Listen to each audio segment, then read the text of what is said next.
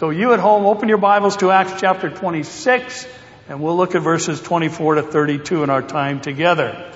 Now, I'll remind those of you who may not have been with us what we studied last week. And Paul had had the opportunity finally to speak to King Agrippa after Festus had offered King Agrippa a summary of what led to Paul standing before him. And we titled our time based on what Paul shared, and that was nothing but the truth. Now we noted that he had kind of a structure to his testimony, often like, uh, or much like when the disciples came to Jesus. And I think they recognized Jesus' prayer life was a little bit different than theirs, so they said, hey, teach us how to pray. And Jesus didn't give them something to recite in the model prayer, or often referred to as the Lord's Prayer, but he gave them a format, and Paul simply does the same thing. And we found that there were things that we should also look to and practice as we tell other people about the one message that can save, and that is through the cross of Christ and Him crucified. And you at home can say, Amen.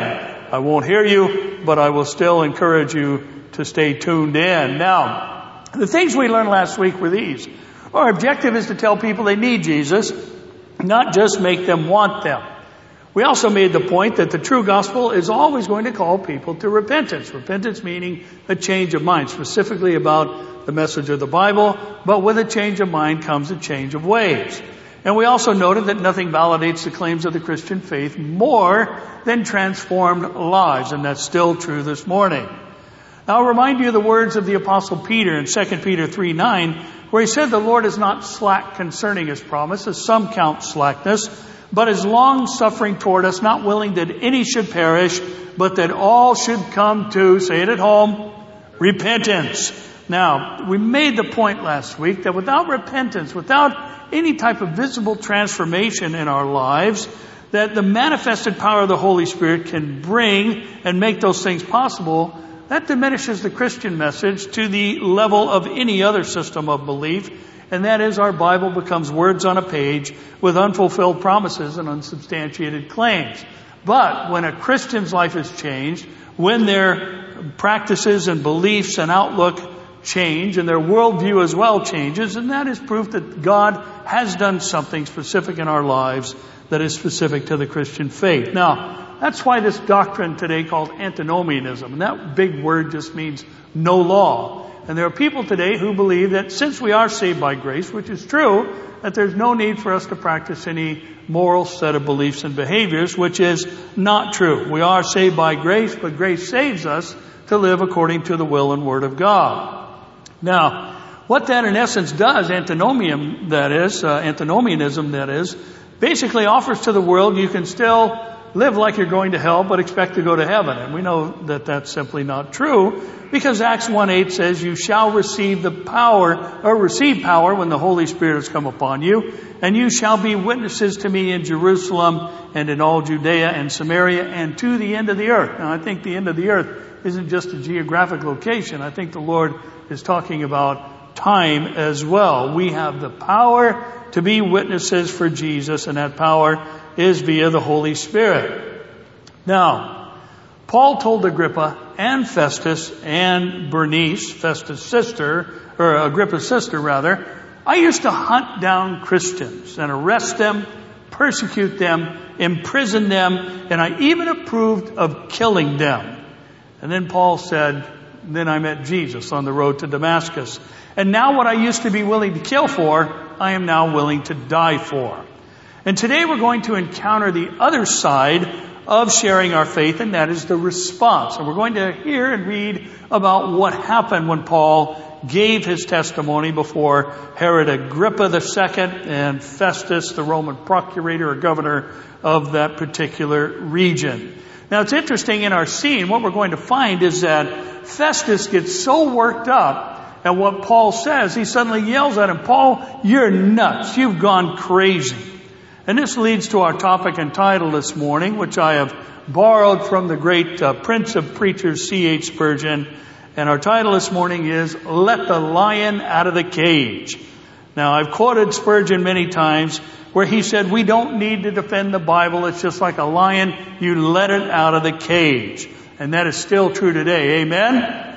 Now, Acts 19:20 reminds us that early in church history that the word of the Lord grew mightily and prevailed. Now, we need to remember we cannot control the response or outcome of sharing our faith or giving our testimony, but we do know there is power in the name of Jesus, and Jesus is likened metaphorically to being the Word of God. After all, when Jesus told the parable of the soils, not all the seed fell on good ground. In other words, there was not always a positive response to the greatest message ever heard, and that is that Christ died for the sins of the whole world. And therefore, not every gospel sharing effort on our part is going to yield a new believer. But the seed still must be sown. We still need to stand fast and we still need to live up to our responsibilities to tell others about the good news of Jesus Christ. Now in Acts chapter 2, 40 to 46, we're told that Peter testified and exhorted them saying, be saved from this perverse generation. And perverse means to do the opposite of what uh, normally is or what is believed. And we have a lot of that going on today. And then those who gladly received his word were baptized. And that day, about 3,000 souls were added to them. And they continued steadfastly in the apostles' doctrine and fellowship in the breaking of bread and in prayer. Then fear came upon every soul and many wonders and signs were done through the apostles. Now all who believed were together and had all things in common and sold their possessions and goods and divided them among all as anyone had need. So this is a common practice within the church. This isn't an endorsement of communal living, by the way. So continuing daily with one accord in the temple and breaking bread from house to house, they ate their food with gladness and simplicity of heart, praising God and having favor with all the people. And the Lord added to the church daily those who were what? Being saved. Now, listen, whether it's 3,000 or if it's three or if it's just sowing gospel seeds, it is the Lord who does the saving. It is the Lord who adds to His church daily those being saved. Now, Paul stands before some pretty powerful people and he does what we must do no matter who we're standing before, and that is he lets the lion out of the cage and lets the Word of God do what it alone can do. So, you at home read along with me please from Acts chapter 26, 24 through 32 and we'll take a look at these things in detail as we go. Acts 26 verse 24. Now, as he thus made his defense, Festus said with a loud voice, Paul, you are beside yourself. Much learning is driving you mad. But he said, I am not mad, most noble Festus, but speak the words of truth and reason. For the king before whom I also free, uh, speak freely knows these things, and I am convinced that none of these things escapes his attention, since this thing was not done in a corner or in secret. King Agrippa, do you believe the prophets? I know that you do believe. Then Agrippa said to Paul, You almost persuade me to become a Christian. And Paul said, I would to God that not only you, but also all who hear me today might become both uh, almost and altogether such as I am, except for these chains. And when he had said these things, the king stood up, as well as the governor and Bernice, and those who sat with them. And when they had gone aside, they talked among themselves, saying, This man is doing nothing deserving of death or chains. Then Agrippa said to Festus, This man might have been set free if he had not appealed to Caesar. And Lord, we are thankful for your word.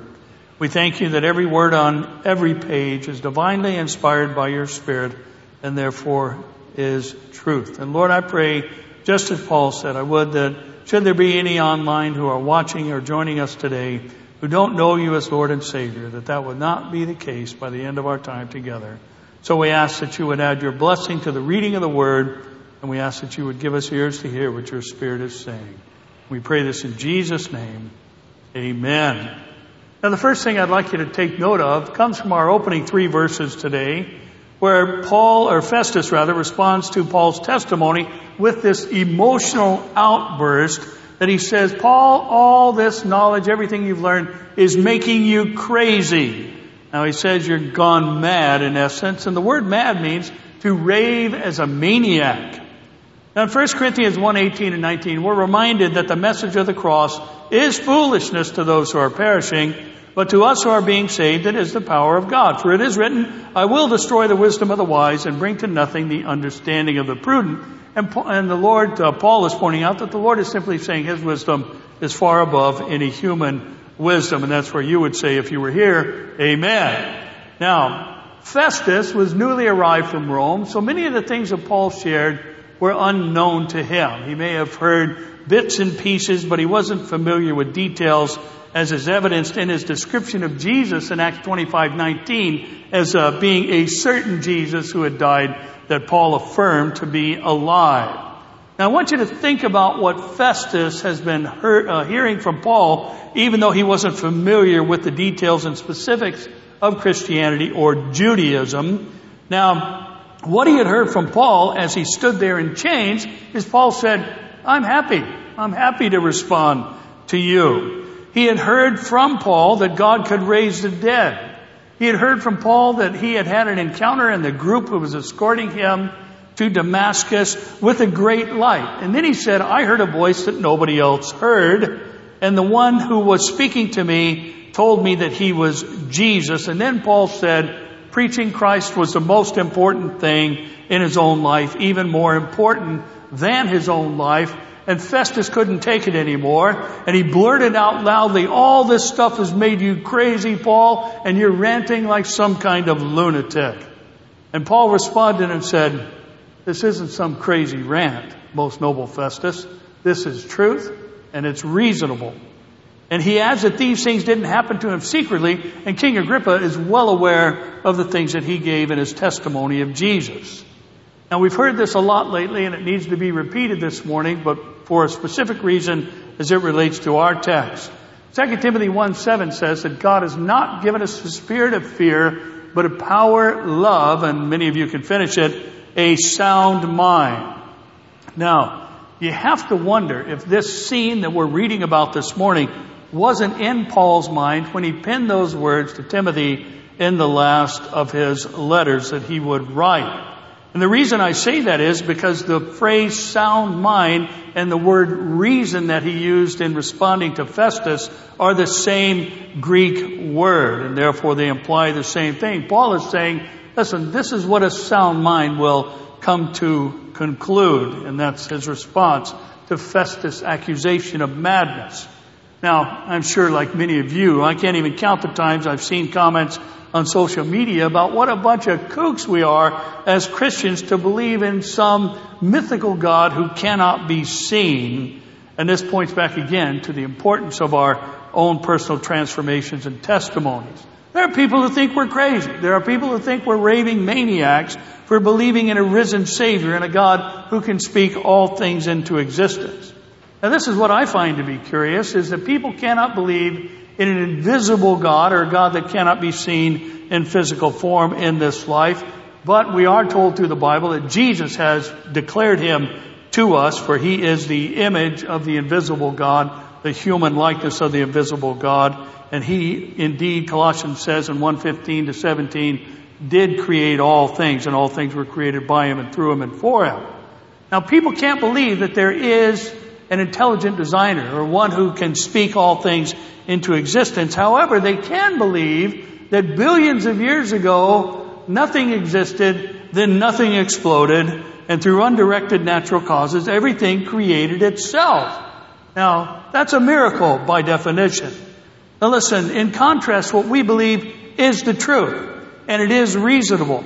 And not only that, contrary to the argument of the atheists today, who often say the existence of God cannot be proven. Yes, it can. Now, we could argue it's provable because we know Him and we talk to Him through prayer, and we would be accused of being a crazy person, much like that was said of our vice president by those bastions of wisdom and the all-knowing ladies on The View, who said because Mike Pence uh, believes he hears from God through His Word, that he indeed fits the definition of being crazy. Now we could go down that road and say, I know God personally, and I speak to Him through prayer, and He answers me through His Word and by His Spirit. Or we could go down this direction. In Psalm 19, 1 to 4, we're told the heavens declare the glory of God, and the firmament shows His handiwork. Day unto day utters speech, and night unto night reveals knowledge or the existence of God. There is no speech nor language where their voice is not heard. Their line has gone out throughout all the earth, and their words to the end of the world. The majesty of creation demands there be one who created all things and put them in order, and their continued existence proves that there is a God in heaven. Now, I think we all recognize there are some things that happen by chance, but there is no chance that chance is responsible for the complexity of the human body or the vastness of the organized universe. And yet people think we're crazy for believing in, in the beginning God created the heavens and the earth. Now with all that said, here's the first thing I want to recognize concerning this exchange and the accusation made against Paul, which is made against us today, is that we're a bunch of kooks who need that sort of thing to make their way through life. Now, here's the first thing to realize. Listen, truth is on our side and feelings don't change the facts. Truth is on our side and feelings don't change the fact.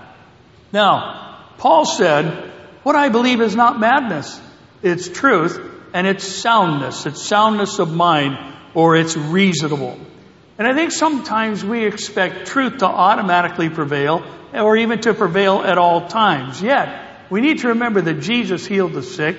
Jesus gave sight to the blind. Jesus made the lame walk. Jesus walked on water. Jesus raised the dead. And where did he end up? Even though he proclaimed himself to be the way, the truth, and the life, he wound up on a cross accused as being a blasphemer and being of the devil.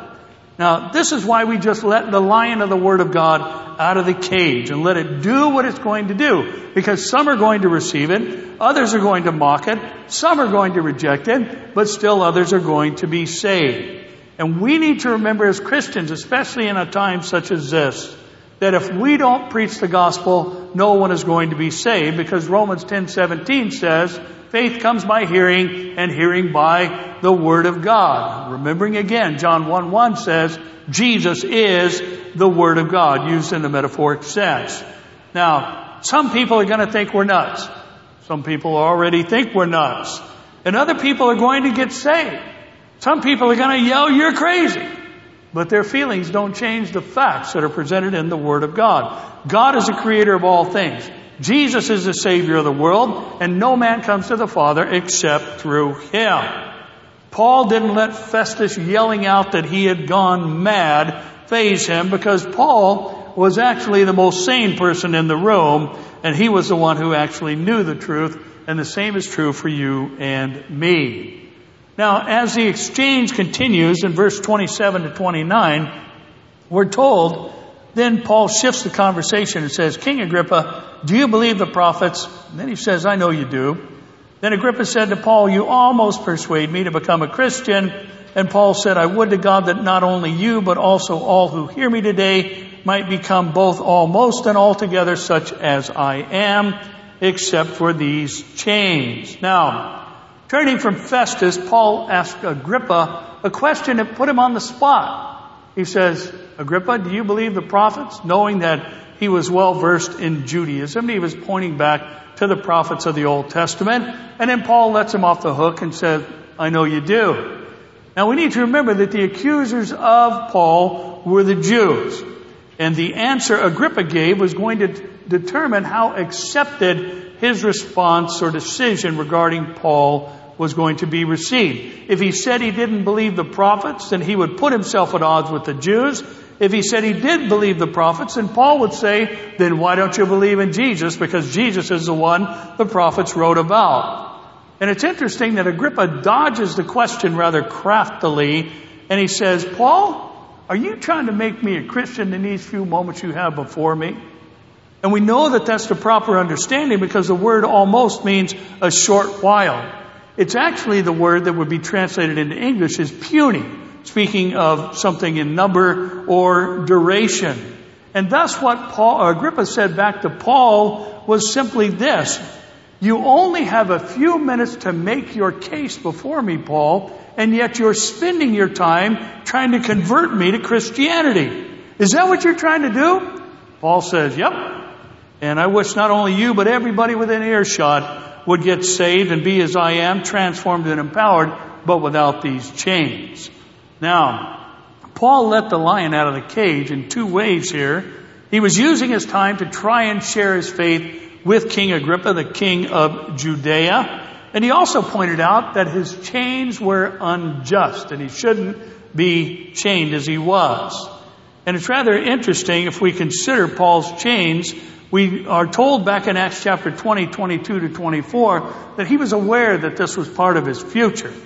And Paul would say, and see now I go bound in the spirit to Jerusalem. That just means he knew that was his destiny at that time or destination at that time. And he didn't know what was going to happen to him there except that the Holy Spirit testifies in every city or Paul is aware of what awaits him saying that chains and tribulations await me. And then he said this, but none of these things move me, nor do I count my life dear to myself so that I may finish my race with joy and the ministry which I received from the Lord Jesus to testify to the gospel of the grace of God. Now listen, in the times that we live today, we need to have singularity of purpose as the church and Christians. And like Paul, whether he stood before the Jewish council, whether he stood before a Roman procurator or governor, or even as he stood before the king of the local region, his goal was to testify of Jesus. Now, as is evidenced by this uh, empty room, we are bound to our homes in this current situation. And I was encouraged that the president said how much he and his administration needs and relies on the prayers of God's people and how he is counting on the church to set the standard for the rest of the nation through this time. Now, I found this to be encouraging for this reason. The president has an expectation of the church and from the church that is distinct from the balance of society in the sense of setting an example. And that's what we ought to do. He also expected the church to be praying, and that's what we should be doing. And Paul didn't let the chains of over two years of imprisonment move him off course. He stands before the king of Judea. He tells him of the saving power of Jesus Christ in the short time that he has to actually defend himself. But instead of defending himself, he proclaims Christ and him crucified. Now this brings us to the next truth about the importance of letting the lion out of the cage or just speaking the word of God with boldness and confidence. And listen, this is very applicable to what we're going through right now, and it is our second of our three truths this morning. Listen, the purpose of the church doesn't change with circumstances. The purpose of the church doesn't change with circumstances. Now, we are obviously meeting, as the church is all around the world, in unconventional ways through unconventional means. But, listen, we are still the church. We are still God's people. We are still the family of God, and we are still the truth bearers that He has sent out into the world. And Jesus said in Matthew 5, 14 to 16 in the Sermon on the Mount, You are the light of the world. A city that is set on a hill cannot be hidden, nor do they, do they light a lamp and put it under a basket, but on a lampstand, and it gives light to all who are in, what's it say? The house, your house, where you are right now. Let your light so shine before men that they may see your good works and glorify your Father in heaven. Now, I want you to consider Paul's situation in light of what Jesus said. Paul was in a quarantine type situation, though it was for political reasons and not health reasons. He was in a minimized exposure to the masses type situation, and yet he told everyone he stood before, everyone he stood beside, the good news of the gospel of Jesus Christ. And that tells us that his circumstances didn't change or impact his commissioning. And even though his audience was limited to the area of those within the praetorium at Caesarea, he stayed the course. He let the lion of the Word of God out of the cage within the walls of the compound. Now, be the light as you're sheltered in your house, as Jesus said. And then this time we need our homes to be places of stability more than ever. Listen, we don't see Paul running around telling everybody in the praetorium, I'm gonna die, I'm gonna die. But rather he was telling everyone that there is hope through Jesus Christ in even his circumstances. Now in 2 Timothy 3, 8 to 13, Paul says to Timothy, remember that Jesus Christ of the seed of David, meaning he was a descendant of King David, was raised from the dead according to my gospel, for which I suffered trouble as an evildoer, even to the point of change. But the Word of God is not changed. The Word of God is not changed even though we can't meet collectively in a room. It's not changed even though you are meeting at home and listening to the Word of God. Therefore, Paul says, I endure all things for the sake of the elect, that they may also obtain the salvation which is in Christ Jesus with eternal glory. This is a faithful saying, for if we died with him, we shall also live with him. If we endure, we shall also reign with him.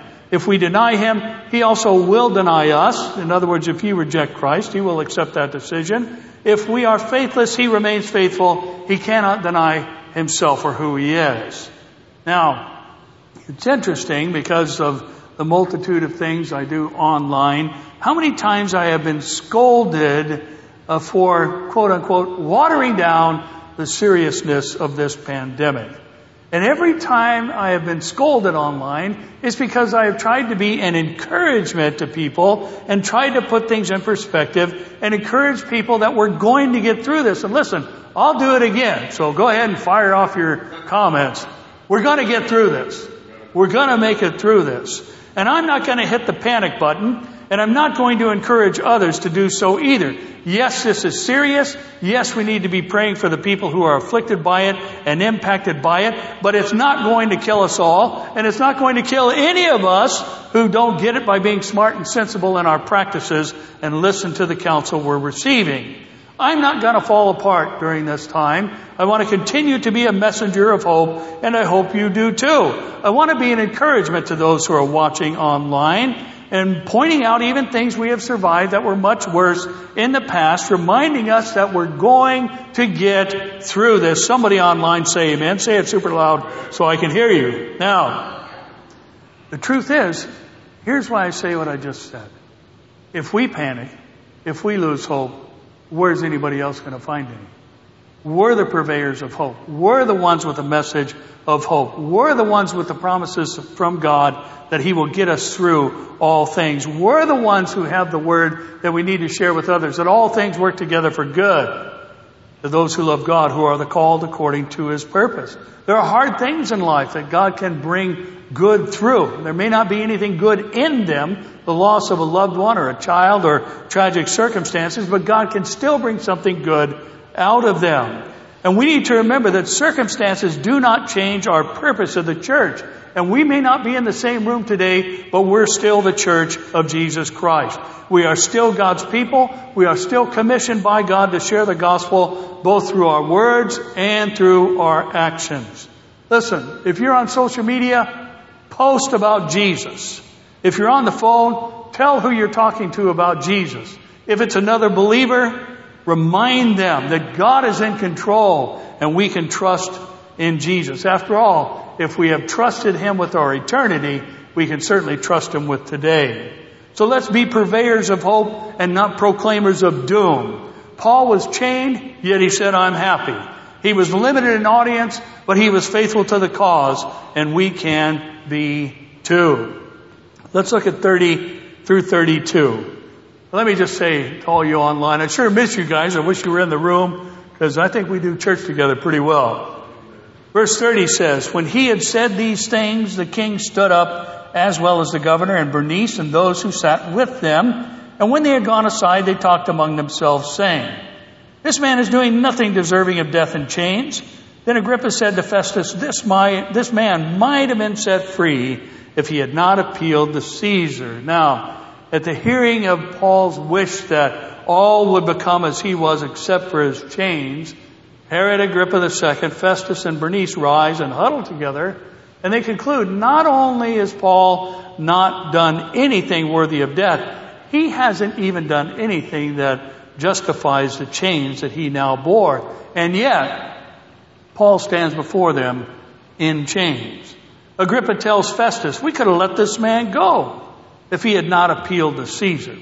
And there are some commentators who see this as Paul's greatest ministry failure in that he was trusting in the government and not trusting in God. Now I have to say, I have no clue where that particular interpretation was arrived at. And the statement is rather bizarre because of two things. One, after Paul's Damascus Road encounter with Jesus, a man named Ananias was told to go and pray for Saul, who then became Paul. Now Ananias was hesitant about this because he had heard things about Paul, that he was persecuting the church. And the Lord said to Ananias, Go, for he is a chosen vessel of mine to bear my name before Gentiles, kings, and the children of Israel. And here Paul is in front of a king, just as the Lord said would happen for him. It's also bizarre to draw this conclusion in light of the fact that the Lord told Paul in Acts 23:11 that he was going to bear witness of Jesus in Rome just as he did in Jerusalem. And then this particular interpretation gets even more ridiculous if we add Philippians 1, 12 to 14, where Paul said, I want you to know, brethren, that the things which happened to me have actually turned out for the furtherance of the gospel, so that it has become evident to the whole palace guard and to the rest that my chains are in Christ. And most of the brethren in the Lord, having become confident by my chains, are much more bold to speak the word of God without fear. So, here's the question. Did Paul appeal to Caesar because he was trying to get away from the Jewish council and the constant plots to change his life? Or did Paul appeal to Caesar knowing that he was going to arrive in Rome where the Lord told him he was going? What's the answer? The answer is yes. Both of those things are true.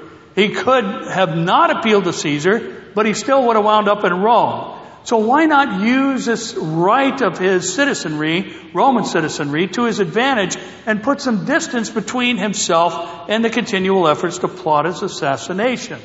Now we know after Paul left Caesarea Maritima, the place on the Israeli coast today, uh, where there are the remains of Herod the Great's uh, uh, beach cottage, uh, so to speak, and on the way to Rome, Paul is shipwrecked. He's bitten by a deadly snake and shakes it off. And it takes him months to make the journey from Caesarea Maritima over to Rome. And then in Acts 28, 17 to 22, we're told this. And it came to pass after three days that Paul, this is upon his arrival in Rome, after three days that Paul called the leaders of the Jews together. So when they had come together, he said to them, Men and brethren, though I have done nothing against our people or the custom of our fathers, the Jews, yet I was delivered as a prisoner from Jerusalem into the hands of the Romans, who, when they had examined me, wanted to let me go, because there was no cause for putting me to death. But when the Jews spoke against it, I was compelled to appeal to Caesar. So Paul was keeping himself alive uh, through practical means, even though he knew his destiny, according to Jesus, was to arrive in Rome. Not that I had anything of which to accuse my nation. For this reason, therefore, I have called for you, the Jews, uh, Jewish leaders in Rome, to see you and speak with you, because for the hope of Israel, I am bound with this chain. That's a reference to Jesus. Then they said to him, We neither received letters from Judea concerning you, nor have any of the brethren who came reported or spoken any evil of you. But we desire to hear from you what you think for concerning this sect, we know, speaking of Christianity, we know that it is spoken against everywhere. Now, the reply of the leaders of the Jews in Rome gives us our final point and reminder. When they say, We've not heard anything negative about you, Paul, but we have heard plenty of negative things about Christianity, which is the sect you belong to. Now, Here's our final point for the day. Here's our exhortation for you this Sunday morning. Listen this morning. If you consider yourself a Christian, you may as well be an on fire one. If you consider yourself a Christian, you may as well be an on fire one. Listen, Christianity is an identity. It's not an activity. It's not about meeting in a room. It's about reaching the world. It's not about pews. It's not about pulpits. It's about Christ and Him crucified. And Jesus was considered countercultural and radical. And we're going to be thought of the same as well. So what do we do? We just let the lion out of the cage. We preach Jesus, we teach the Word of God, and we allow the Lord to do the adding to His church daily, those being saved. Remember back in Acts 18, 9 to 10, the Lord spoke to Paul in the night by a vision and said, Do not be afraid, but speak and do not keep silent for I am with you and no one will attack you to hurt you, at least in that setting, for I have many people in this city. Now, we've been asked to shelter in place for the time being, for the sake of the health of others. Now listen, this is not an effort, at least on the part of the president, to silence the church. It's not an effort of the government to over, uh, to take over the church, so to speak. And the church isn't becoming a puppet of the government by meeting online. We're being considerate of others and hoping not to spread the COVID-19 virus, but we're still the church. We're still meeting today, even though maybe some of you are in your PJs or in your gym clothes or something and meeting. We're still God's people. We're still God's church. We're still teaching the Word of God. Now listen, here's what I believe we need to do. When this passes, and it will, when this passes, the church needs to come out of our homes like letting a lion out of the cage. And remember, the gates of Hades are not going to prevail against the church. We are the light of the world, at home and abroad, and our purpose doesn't change when seasons or circumstances do, and the truth is on our side, and feelings and emotions don't change the facts. So listen, let's be what we're supposed to be in this world even when negative things are said about us, collectively agreed upon concerning us, it is still exclusively only the message of the gospel of Christ that can save. So let's tell people about Jesus during this time. God has not given us the spirit of fear. We're told that perfect love, which God has, casts out all fear. And that doesn't mean we act foolishly. It means we listen to the things we're being counseled to do. We wash our hands regularly. We cough into our hand. That's just good manners, right? We, if we're sick, we stay home. If someone else is sick, we stay away from them. We listen to the things that we are being counseled to do by those in the medical community. And as we cover our mouth and wash our hands, we tell people about Jesus so that they too can have the hope of heaven. This too shall pass. There's no question about it. As we look to history, we've seen these things come and go, and tragically, there is a loss of life, just as with other things that we have seen in the past. And we need to be the ministers of comfort. We need to be the purveyors of hope in this dark and perilous time, and do so all the way through this crisis and beyond. And listen, just let the lion of the Word of God out of the cage, and the Holy Spirit will in many cases, find receptive soil, and hopefully we will see people be saved. So with that said, at the end of our online service this morning, save our uh, closing song. So you around uh, the world, bow your heads with me, and let's close our time with a word of prayer. Father, we are again grateful for your matchless word. We are so thankful that there is truth for us to hang on to and cling to Lord, that it isn't just black ink on white pages, but rather, Lord, it is truth that makes free. It is truth that brings hope. It is truth that gives us a record of how things began, and it is truth that gives a record of how things will end.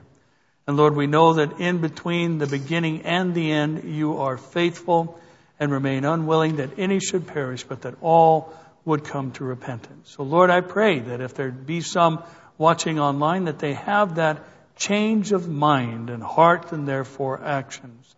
And that they would accept the fact of what the Bible has presented as truth, that Christ is the only Savior of the world, the only means of salvation, and come to that truth that He Himself declared makes us free.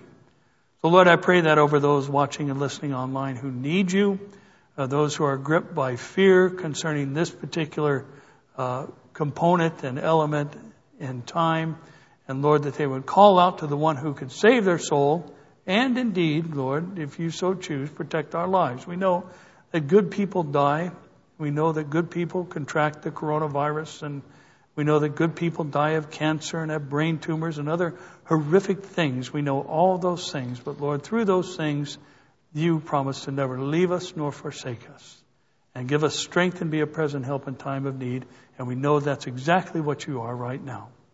So, Lord, would you bless us as we continue to shelter in place and use whatever communication opportunities we have, even as Paul did in this short time, to try and see that others come to the reasonable conclusion that Jesus is the Christ, the Son of the living God. We thank you for our time together. In Jesus' name, amen.